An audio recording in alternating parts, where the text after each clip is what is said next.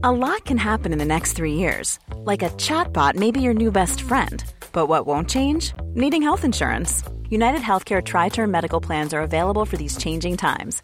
Underwritten by Golden Rule Insurance Company, they offer budget friendly, flexible coverage for people who are in between jobs or missed open enrollment. The plans last nearly three years in some states, with access to a nationwide network of doctors and hospitals. So, for whatever tomorrow brings, United Healthcare Tri Term Medical Plans may be for you. Learn more at uh1.com. It's that time of the year. Your vacation is coming up. You can already hear the beach waves, feel the warm breeze, relax and think about work. You really, really want it all to work out while you're away. Monday.com gives you and the team that peace of mind. When all work is on one platform and everyone's in sync, things just flow wherever you are. Tap the banner to go to Monday.com.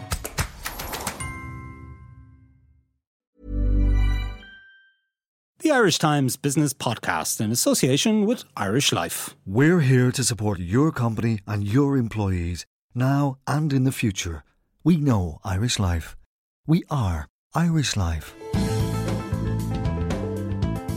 It's Wednesday, January the 6th, and this is the Irish Times Business Podcast. I'm Arthur Beesley.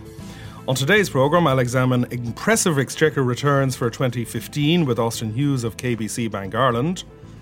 Irish Times technology writer Ciara O'Brien will join us later from Las Vegas, where she's attending the annual CES Consumer Electronics Jamboree. Would she be one to take a lift in a driverless car? But first, to the public finances. We're only weeks away now from the general election, and a final set of tax returns for 2015 shows the Exchequer nearly balanced the books in cash terms last year. Austin Hughes, chief economist at KBC, we'll have a look soon at what these figures say about the position of the Irish economy right now. But what do they tell us about the progress made since the darkest days of the crash? Well, they tell us we've come a very long way since the, those days. Uh, what we're seeing now is a return, as you say, to close to balance in the exchequer numbers, a little bit poorer in terms of the overall general government borrowing, but this is dramatically better than even the most optimistic might have envisaged uh, at in 2009 or 2010. Remember, we went to a position where even if you exclude uh, the the difficulties that led to the government putting significant money into the, the banking sector, you were seeing deficits of close to 12% of GDP in 2009 and 2010. And an absolute collapse in tax revenue after tax reached its peak in 2007. The, and those deficits occurred because, as you say, taxes fell from 47 billion down to 31 billion, absolutely decimated. Uh, taxes falling by a third is something no one could have envisaged happening in any sort of modern developed economy. It's an extraordinary deterioration, and the turnaround we've seen in the interim is almost as remarkable because we're back now where taxes have almost recovered to their pre-crisis levels. Uh, they're at 45.6 billion in 2015 and likely to be above the, the pre crisis peak in 2016. So we're back, tax revenues are stronger, and that's telling us that the economy is doing better. It's telling us that we've taken an awful lot of pain in the interim, and it's telling us that the Irish economy is a good economy in terms of what the famous bounce back ability. But it's an extraordinary turnaround story. If we even take the situation when uh, the current coalition came into power, the first budget of Michael Noonan in 2012, it was envisaged then that the government would be borrowing around 3% of GDP in 2015. And what's the current they've, borrowing? They've said now that it's going to be about 1.5% of GDP. Uh, that's quite a, a significant difference. Uh, and in that regard, it's because tax revenues are much stronger. Tax revenues are probably two and a half billion higher in 2015 that was envisaged back in 2012. So they've come all the way back uh, from post crisis. Uh, we also have gotten an incredibly lucky break in the form of much lower borrowing costs. Borrowing costs are probably 3 billion lower than might have been envisaged in 2012 for 2015. That's because global interest rates are on the floor. Uh, and we've the European Central Bank to, to thank in some small measure for that at, at the very least. We've the European Central Bank and a global financial crisis. Um, the European Central Bank uh, is probably not going to raise interest rates on the basis of market expectations until maybe 2019. The inflation numbers that came out uh, yesterday show inflation still at 0.2%. They want to get it up to 2%. So interest rates have been much, much lower than might have been envisaged. That's been very good news for government borrowing the government could borrow, the Irish government could borrow today for under 1% for 10 years. So that's been a really, really important element in terms of the turnaround. The strength of tax raising, the strength of the economy, raising revenues, borrowing costs lower, and I think you could say controlled public finances, but public spending is still around three, three and a half billion higher in 2015 than was envisaged in 2012. So the scale of cuts that were envisaged for public services haven't been quite as dramatic as had been feared at that time. Well, I suppose the people dealing with, uh, you know, a, an acute sense of crisis in, in hospitals and the health service in general would say that, uh, you know, that, that is a good thing because if you did have cuts as foreseen all those years ago when the crisis was at its worst, well, then it's it's clear that the situation will be a lot worse on the ground. it, is really remarkable. Uh, to try and imagine the circumstances if public spending was three billion odd lower than it is today, uh, I, I think we would struggle to have a functioning society or economy if we'd had cutbacks that draconian. Uh, and I think because of borrowing costs, because of the underlying resilience of the economy, and because of various circumstances globally, we've just been fortunate that we've avoided that. It's been extraordinarily painful, but we've made solid progress, and we can look back now and sigh some relief at what might have been. That's not to say we're out of the woods quite yet, but we have come an awful long way. Let's drill a little bit into the figures. What do the figures tell us about income tax? Because, I mean, after all, in 2015, there was a modest income tax cut and yet the figures show a big increase in the Exchequer's return from that very important tax. Yeah, income taxes are up 7%. They've become the most important source of revenue for the government. They, uh, they are about 40% of all tax revenues. And they have been the, the old reliable for the past couple of years. Uh, right through the period of clawback, uh, the, the, the burden of adjustment has fallen particularly heavy on income taxes. What's very important in these numbers are signs that with the economy recovering, with employment growing, and critically, as you mentioned, with some relief on the income tax side, we're actually seeing revenues rise. So initially, revenues rose because it was more painful. We all paid a lot more. Now, revenues are rising because there are more people working and incomes are rising. So that really is the story of the turnaround in the economy, and it's very, very positive. And to put this in context, 2015 was the year in which unemployment dropped below 10% for the first time for the, since the crash, and indeed 9%. And the figures yesterday on Tuesday show that the unemployment rate in December was 8.8%. Again, you know, the Martian economist looking at the story of the Irish economy over the last couple of years would would find it quite extraordinary. We've unemployment coming down from 15% to, as you say, 8.8% in the numbers yesterday. We've employment up dramatically, uh, and we have the public finances. Uh, improving so significantly, all on foot of an economy that has really bounced back dramatically from what looked like a fatal problem in 2009. And to look at income tax again, to go in a little bit deeper, it is the fact that when the uh, economy started to turn around and people went back to work, a lot of people were going back to work on a part time basis. However, the figures show us that the in the most recent expansion in employment is in full time employment, and that's good for the taxman because people who are working full time uh, are more likely to come into the tax net. It's hugely good for the taxman. Full time employment is up about four percent, employment overall about two and a half percent, and it is that switch that people started in part time are now getting full time jobs, and of course the, there is the critical element in which you move into a virtuous circle because people in full time employment are more confident about spending, about making other financial commitments. And companies that have gotten to that stage are seeing their markets improve and they're likely to be hiring even more in the new year. What else is going on in the tax figures? What about VAT, the the the consumption tax? Well, VAT did really well as well. It's up seven percent, and that points towards a consumer who is coming back. Partly because employment uh, is is turning, and partly again because they sense that things have stopped getting worse for them and have started to get better. In that context, our own consumer sentiment index reached a 10 year high in November. And that's critically because consumers not only see that the economy that they read about, that they hear about, but that may be a little bit remote from their own experience is improving, but in the past six to nine months, they're actually sensing it on the ground where it matters to them that things have turned. They've stopped getting worse, and in many instances, they're getting better. And consumers, as a result, are starting to spend. You see that also in today's retail sales. Staggering numbers for November. Uh, on the month, uh, consumer spending, retail sa- sales up 2.8%. Uh, and up 9% on the year.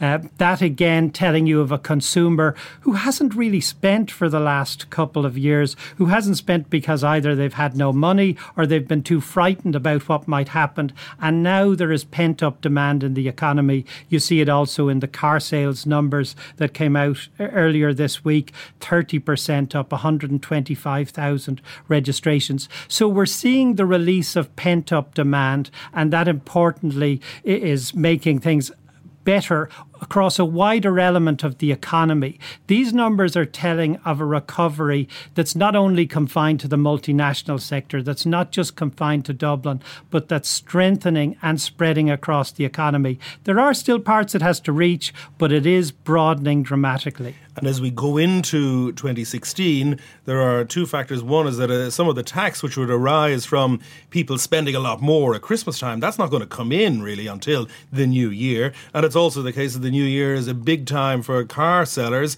to uh, to sell new cars to people. Now, I've been looking around for the first uh, 16D car uh, on the streets of Dublin. I haven't seen one yet, but uh, I'm, I think most people are expecting to see uh, quite a good many of them. Yeah, I, I think certainly if, if you talk to anyone in the motor industry, they're very optimistic about the, the current year. And it certainly would be consistent with all the other indicators on the economy. But it is that sense that the recovery is broadening, that people feel more confident that the improvement that they've seen over the last year is going to be sustained into this year. The VAT numbers, as you say, the December numbers that we saw for the month of December weren't particularly exciting, but that's because they relate to VAT for October. The retail sales numbers we saw today tell us November was very good. Black Friday, big spending, and December seems to have been quite good, even if it was affected by the weather. So, all in all, it points towards the 2016 tax revenues beginning on a very, very strong note. Now, you mentioned that the uh, recovery is now transmitting beyond the multinational sector, which was in the vanguard of the turnaround. But there is an important element here in the public finances in 2015 because these figures are marked by a huge increase in corporate tax revenues. What's going on there, Austin? I, I think anyone answering that question would have to say, honestly, I'm not sure. Um, the, the Irish public finances are, are, are calculated and measured in ways that make them very difficult to, to, to really get to the details of what's going on in specific sectors. And the corporation tax numbers are, are the, the epitome of that at the moment. What we do know is that corporation taxes fell more heavily than other taxes during the downturn. Taxes overall fell by a third, corporation taxes fell by nearly a half. They have recovered back now. They were 6.7 at their pre crisis level, 6.7 billion corporation taxes. Uh, they fell to about 3.5. They're back now to 6.9 billion. The best so part of 7 billion. It's, it's, it's quite close to the turnaround in taxes generally, but the, the turnaround, the bounce has been much more spectacular. I think there is a sense in which one element of this is that the economy has turned more strongly and that profits are, are doing very well. Domestic domestic profits, again, have turned up. I think they're up about 46% on the national accounts basis since the, the very low point of the crisis. But more specifically, there are issues. We know that the multinational sector is doing particularly well. Exports did very well last year. There is also a sense that for various company specific reasons, corporates are paying more tax over the last while. And that is one of the issues in terms of uh, the overall sustainability of these numbers, where people say, hang on a minute, there could be an issue about that, and we need to be cautious about it. But I do think that corporation taxes in general are on an improving trend, but let's not get carried away in the way we did with property tax, taxes 10 years ago. Now, Michael Noonan is, is citing a, a letter he received from the chairman of the Revenue Commission Commissioners Niall Cody uh, late last year, in which he said that the revenue believes that most of the uh, corporate tax income will be replicated again in 2016, and the government is targeting a corporate tax take of 6.6 billion. In other words, the government believes that all but 300 million of the huge haul in 2015 uh, will be repeated. Is that a reasonable assessment to make at this time? There has to be some uncertainty about the estimates given what we've experienced in tax in corporation tax revenues over the last while. But I do think you know the the revenue commissioners should be in a position to get a, a decent handle on what's happening uh, to companies certainly I think profitability is improving. We're seeing buoyancy in exports. We also have favourable movements in exchange rates that will tend to boost uh, profits in euro terms. So all those elements make it reasonable to assume that corporation taxes will probably hold in. I, I think it would be really crazy to believe that they'll rise by 50% again this year, but it doesn't seem unreasonable to suggest that they'll only fall slightly compared to 2015 in the context of an economy where, in general, tax revenues are on a strongly improving trajectory. What about the uh, the undercurrent in debate, which suggests that some pretty large corporates resident in Ireland are patriating intellectual property into their Irish operations, and this in turn is increasing the profitability of Irish units and, as a result, their tax payments into the Irish Exchequer. The, there, as I say, certainly these company specific issues. I haven't seen as yet a very clear indication of how you can map from uh, the, the generality of uh, such issues to a specific tax number, and that's a problem. But I think to the extent that this behaviour has changed, there's no reason to believe that it would change backward dramatically in 2016. And in that regard, I think it's right to be cautious, but we could be in for another pleasant surprise in 2016 in terms of the way corporation taxes develop. Now, before we see how corporation tax develops over the year, there is the rather large issue of the looming general election, which is going to be called now within weeks, we believe. What's your assessment of where the what of these figures mean for the election debate? It seems to me that you can't wake up of a morning without reading or hearing some news story about some nugget in some or other manifesto in which uh, particular parties are pointing to, to yet more concessions for taxpayers and the like. Well, all economists are cynics at heart. So the, the problem is, I'd probably say that uh, when you see that the economy has more money floating around, people will say, well, what's my share going to be? So there is an expectation that pre election promises will probably be ratcheted up a little bit by these sort of numbers. And that would be a little bit scary because I'm optimistic about the economy. I think we've we've really come a long way, and I think there's a solid future. But I, I do think it's also a delicate time where we have to be careful not to over egg what's happened in the economy and not to over promise on the basis of an economy that that could fall short because of you know global problems, or even just weakness, Brexit. There are any number of issues that co- could cause the economy to fall short. So I think that is a concern. And that I think is the main sort of implication uh, of these numbers. Let's be careful about what we wish. But if we look a little bit deeper into the numbers, they tell of an economy that's performing extraordinarily well. Tax revenues are up 10.5% because the economy probably grew in money terms by 11 or 12% last year. This is an economy that is actually in an altogether healthier place than Michael Noonan would have envisaged when he gave his first budget or when the coalition perhaps began to think about what would happen in this election back when they took office in 2011. I think the economy is in an altogether healthier place. There is consumer and business confidence restored significantly. And I hope there's a little more realism about expectations as well. What would you say to the notion that there is a, there's a, something of a balancing act underway? Because for a long time, while the figures were showing that the Irish economy was turning around, this was greeted with acute scepticism at the level of the people who were seeing none of it in their daily lives. It seems to be now that the narrative of recovery is accepted. People expect to get another tax concession this month. The minimum wage is rising. But at the same time, it's very difficult to maintain the line that uh, caution is required given all of the risks and vulnerabilities that are out there.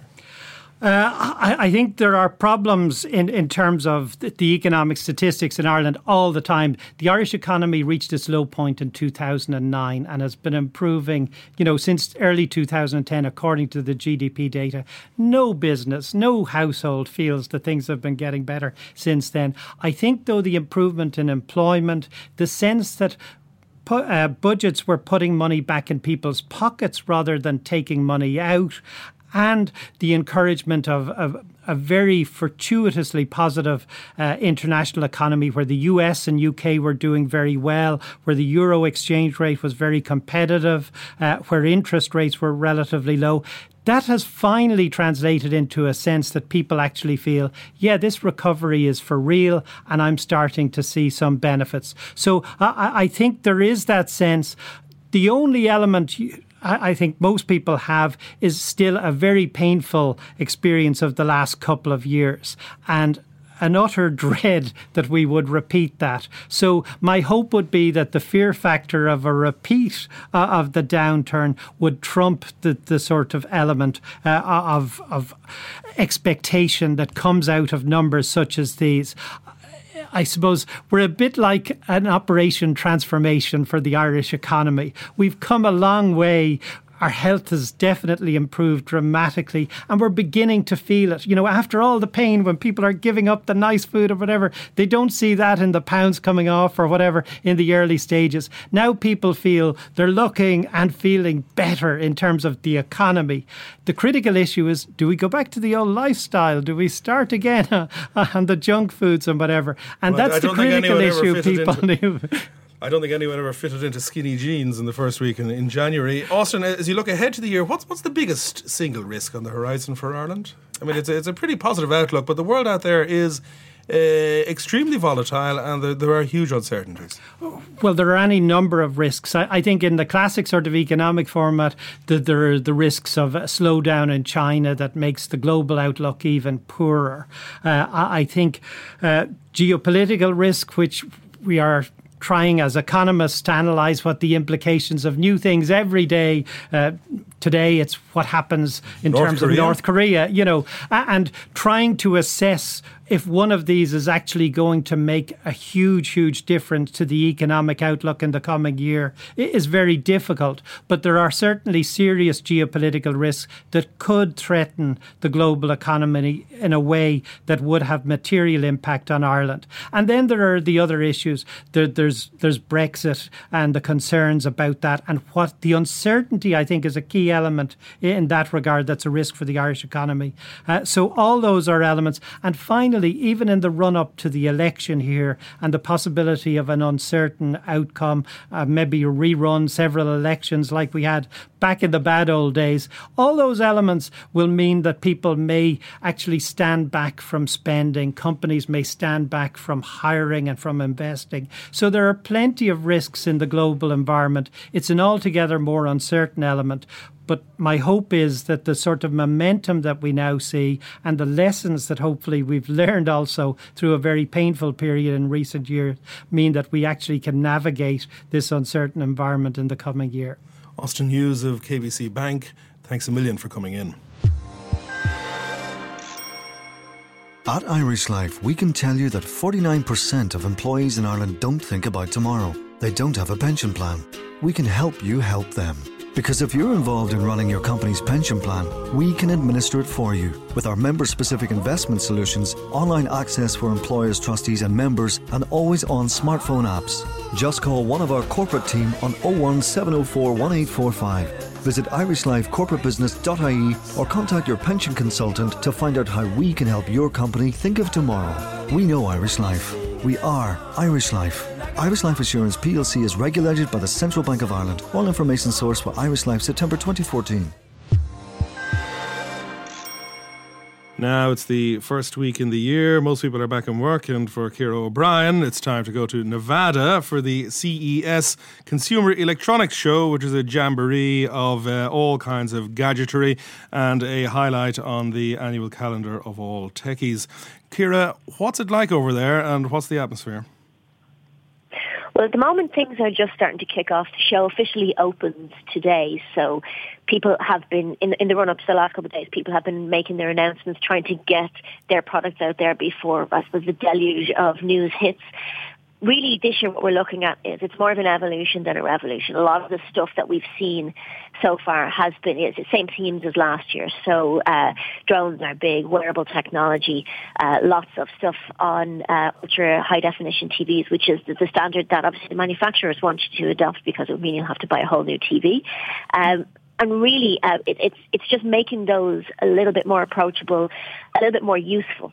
I mean, if, I don't and know how, how, how really big an event is this, Ciara? Well, it's getting bigger every year. Um, there's over 3,600 um, exhibitors at the, the event. And what they did last year was they split it into Tech East and Tech West. Um, one side of things was uh, the, the, uh, the startups, and then down in the main hall, main Las Vegas Convention Center, you had all the usual guys. You'd have the likes of Samsung, Panasonic, and you'd have lots of small companies in there too. But they had developed this Eureka Park uh, side of things that meant smaller companies that probably wouldn't be able to afford to get into the main hall by themselves could, could go there and they could exhibit and people could see what they were about. And it, it's actually where you find some of the more interesting things. Um, this year they've added a whole new, uh, a whole new kind of area where it's, it's in another one of the casino hotel resorts uh, uh, resorts and what they've done is they've brought in kind of communications and marketing, that kind of thing. So it's expanding year after year. Uh, it's it's getting to the point where uh, you really do need the, the, full week to actually see everything that's on offer. And even then, you, you'll still find a hall that you found that you didn't realise was there to start with. Now, you mentioned drones and wearable technology and newfangled TVs. Uh, wh- wh- what exactly is to be seen at the level of drones? There's a huge amount of talk these days about the advances in this kind of technology. Well, Parrot, uh, which is one of the, companies that's been doing drones for a while with the AR drone, uh, they've announced um, a new fixed wing drone it's, it's basically there's, there's, a lot of people want to get involved in this side of things. Um, the robotics thing is really interesting. Uh, you, there was a, a, modular robotics kit on display at CES Unveiled, which basically would allow you to build your very own robot. Um, it's made by a company called Ziro. Um, that's Z-I or, or not Z-E-R-O. So you can basically build your own robot in about 30 minutes, program it, and, and then with a smart glove, you can basically tell it what to do, control it. Um, another company what, that what has got the, a lot of. What would that robot do if you asked it? Or what could you uh, well, ask it to do? You can program it. Anything you can program it to do, to be honest, I think it, it, it, this kind of thing is only limited by, first of all, your own expertise and then your imagination. Um, obviously, it's not going to uh, it's not going to be quite on the, the, the Star Wars, you know, home help kind of thing, but it gives you a good introduction to how these things work. Um, I mean, one of actually speaking of Star Wars, one of my favourite things that I've seen over the last couple of months, and that actually made a reappearance at CES Unveiled was um, Sphero, and they created a, a, robot that we actually did a review of. Um, it's, it's called BB-8. It's a character in Star Wars, but what they did at, at CES was they unveiled uh, a new band, um, which allows you to control Sphero by gestures. So if you're a Star Wars fan, you know, obviously the, the, the Jedi have these mind control techniques and uh, use the Force to move things around. And this, the Force band is actually basically what you can do uh, with Sphero. You, you basically make a gesture and Sphero will follow what you tell it to do. So it's taken it that little step closer to, I suppose, your, your childhood dream of being a Jedi Knight. What kind of applications are now possible in day to day life, Ciara? Well, there's already some robots in the home. I have a robot Hoover at home that I can program and uh, allow it to do my vacuum cleaning while I'm out, so I don't have to do it. Um, Dyson is actually bringing out its own robot Hoover this year. It's already available in Japan, but it should hit Europe this year, and that one can be controlled via an app uh, see, your home is getting smarter. So it's not just about having, say, a robot to uh, to do your washing or to, to pick up after you or do your hoovering. It's about your home communicating. So this idea of the connected home, it's been something that's been building for the past few years. And at CES this year, we're really seeing, um, I suppose, the maturity of it. Um, Samsung in particular, what they decided to do was Samsung um, bought SmartThings a while back, and they are involved in all this kind of connected home stuff, so connected lights and uh, locks and cameras, so it all works together. Um, what Samsung did was they've decided to make the TV the hub of your home. Um, you can plug up a small kind of dongle into the, some of their new TVs, and it effectively makes your TV the controller for everything. So I, I suppose my favourite application for this would be you have security cameras outside your house. You see some someone coming you don't really want to speak to, you can control your lights, your TV, your door locks. You can lock the door, the whole lot, directly from your TV, um, and just pretend you're not home. Obviously, that, we wouldn't do that to too many people. but there's also stuff like the fridge. Um, LG uh, announced smart fridge. So did Samsung. Samsung's smart fridge. It's basically it's called a family hub fridge, and uh, what it is is the idea of when you were younger, maybe you had your your drawings pinned to the front of the uh, front of the fridge. You had uh, reminders pinned to the front of it, and according to Samsung, at least, a lot of that has gone by the wayside, and the fridge is now something just that you use to store your food. But they say, well, why should it be just this? Um, and what they've done is they've built in um, an LCD display into the front of the fridge so you can send your reminders through an app to the fridge. So if you're out and you need to pick up, you want somebody to pick up milk, you can stick a reminder on the fridge through the app. You can send uh, pictures to the fridge. But it also has uh, a very kind of it's a very clever thing on the inside where if you um, if you have the app, you can log into your fridge and see what's in your fridge. So if you're out shopping, you don't keep buying food you already have.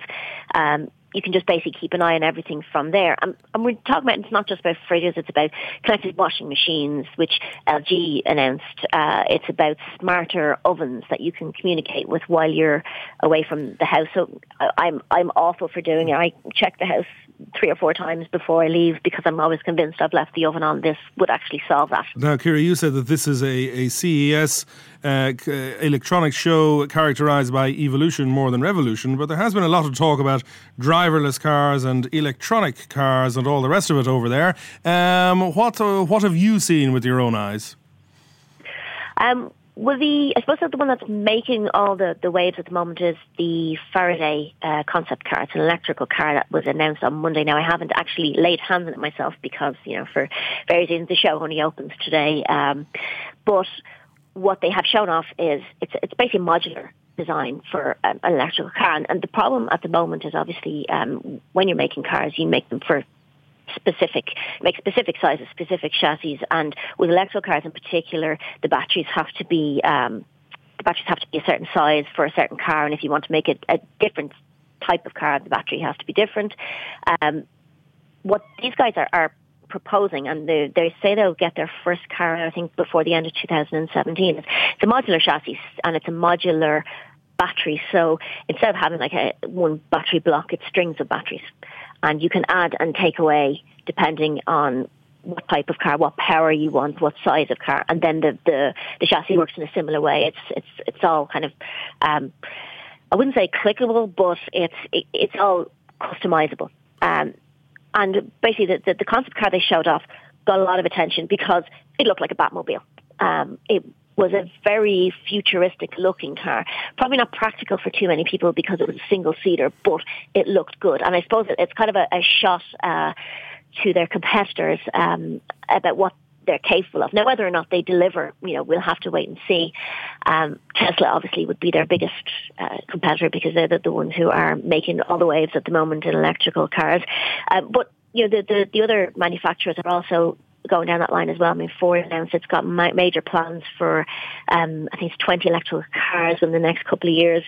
Uh, everybody's been working on autonomous cars. Now, there's obviously there's different degrees of this I mean, to a certain extent, we already have um, a semi-autonomous elements to cars. I mean, if you have park assist in your car, technically your car has those the, the, that kind of capability. Um, the idea that we will have driverless cars on the roads, obviously that's something that has been around for a couple of years. It's becoming a bit more feasible, but obviously there's still some kinks they have to work out, and there's still a lot of development uh, needed there, and there's things they have to work. Like if well, the insurance only, side of things. Well, there's only one question that arises here, Ciara, and that is that if you were invited to a trip to a casino tonight in a driverless car, would you take the lift?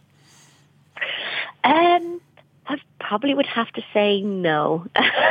Though, in fairness, with the way Vegas is at the moment, obviously, CES, there are thousands and thousands of people at CES and chances of you actually getting any kind of speed in a driverless car, it's very, very slim given that, you know, the strip is backed up with, uh, with people trying to get to and from different events. Listeners should be aware that Ciara O'Brien would prefer a chauffeur or a taxi driver or to uh, drive herself. Ciara O'Brien in Las Vegas, thank you very much. And uh, thank you again to Austin Hughes of KBC, who was with us earlier. You've been listening to the Irish Times Business Podcast. I'm Arthur Beesley. Tune in again.